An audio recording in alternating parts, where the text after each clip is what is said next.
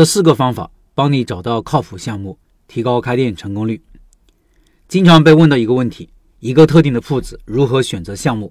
就是铺子已经定下来了，如何匹配一个项目？这个问题可以延伸一下：要在一个特定的商圈或者一个小县城开店，如何选择项目？这个问题不仅新手会问，老手也会问，所以值得说一说。再一个，有些特殊情况可能是先选铺子再定项目，比如买了铺子或者要在家附近开店，不想跑太远，这个时候就需要思考如何找个项目去匹配商圈和匹配店铺的问题。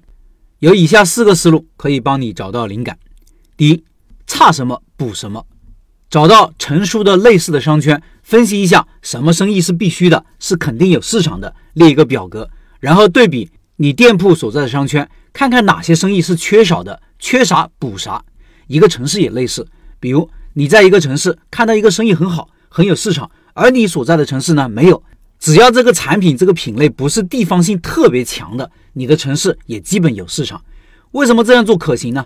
因为消费者的需求是类似的，吃喝拉撒、七情六欲，日常消费就那些。一个小区的生意业态到了另外一个小区也同样适用。所以每个小区的生意都差不多。如果某种生意缺少了，不是没市场，也许是机会。做比较时要注意的地方就是需要类似，就是同档次、同级别。高级商圈跟高级商圈比，小城市跟小城市比。所以看项目增加见识很重要。这个方法的本质就是增加见识，让你的眼光从店铺扩展到商圈，扩展到城市。看得多了就知道好坏优劣，给铺子匹配好项目的成功概率也就越大。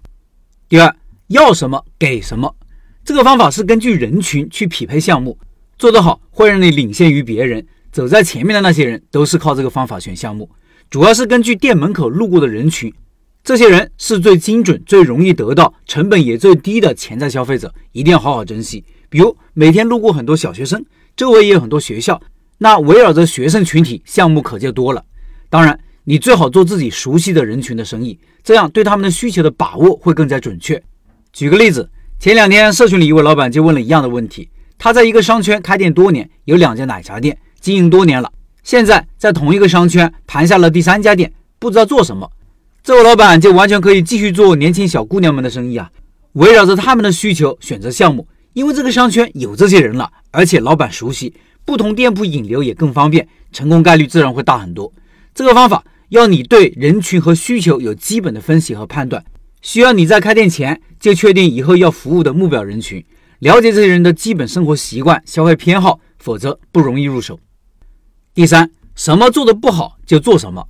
我觉得这个方法操作性很强，而且很容易找到目标项目。根据一个商圈某种没有被满足的需求来找项目，比如一个小区一个难吃的要死的面馆，生意每天爆满，你开一家快餐店也许就有希望。这些人有快餐需求，但是没有被很好的满足。去吃面只是因为小区附近没有其他店了。你开个快餐就是解放他们。如果第一个方法是人无我有，这个方法就是人有我强。在一个商圈做的不好的店铺很容易看得出来的。主要是你要确定这个项目有市场，其实就是很好的机会。但是这个方法也有难点。第一，别人做的不好，不意味着你就可以做好。你要清楚知道自己的优势是什么。为什么我可以做好？应该从哪些方面努力和突破才能做得更好？第二，更好还不够，还需要有碾压性的优势。毕竟别人开在前面了，有一定的顾客基础了，你作为后来者需要付出更大的努力。第三，需要强大的内心。很多人看到一家店生意不好，第一感觉可能不觉得是机会，而是觉得没有机会。告诉自己别人做的不好，说明自己也干不好，甚至觉得没有市场、没有前途。这也是人跟人巨大的区别吧。同样一件事情，有些人觉得是机会，有些人却认为是威胁。第四，有什么就做什么，这个也简单了，也容易操作，但不失为一个好方法。当你看到一个品类感兴趣，于是开始分析它的运营模式以及对应的目标人群，看看和自己的投资预算、店铺周围的消费人群是否匹配。如果匹配，就可以考虑。比如，你发现亲戚朋友做的生意挺赚钱，你去旅游发现了一个店铺，你网上看到的一个项目。如果感兴趣，都可以深入研究，说不定就可以匹配你的铺子。这个方法也非常考验你的眼光，而且一定要靠谱的推荐。如果遇到加盟公司，就惨了。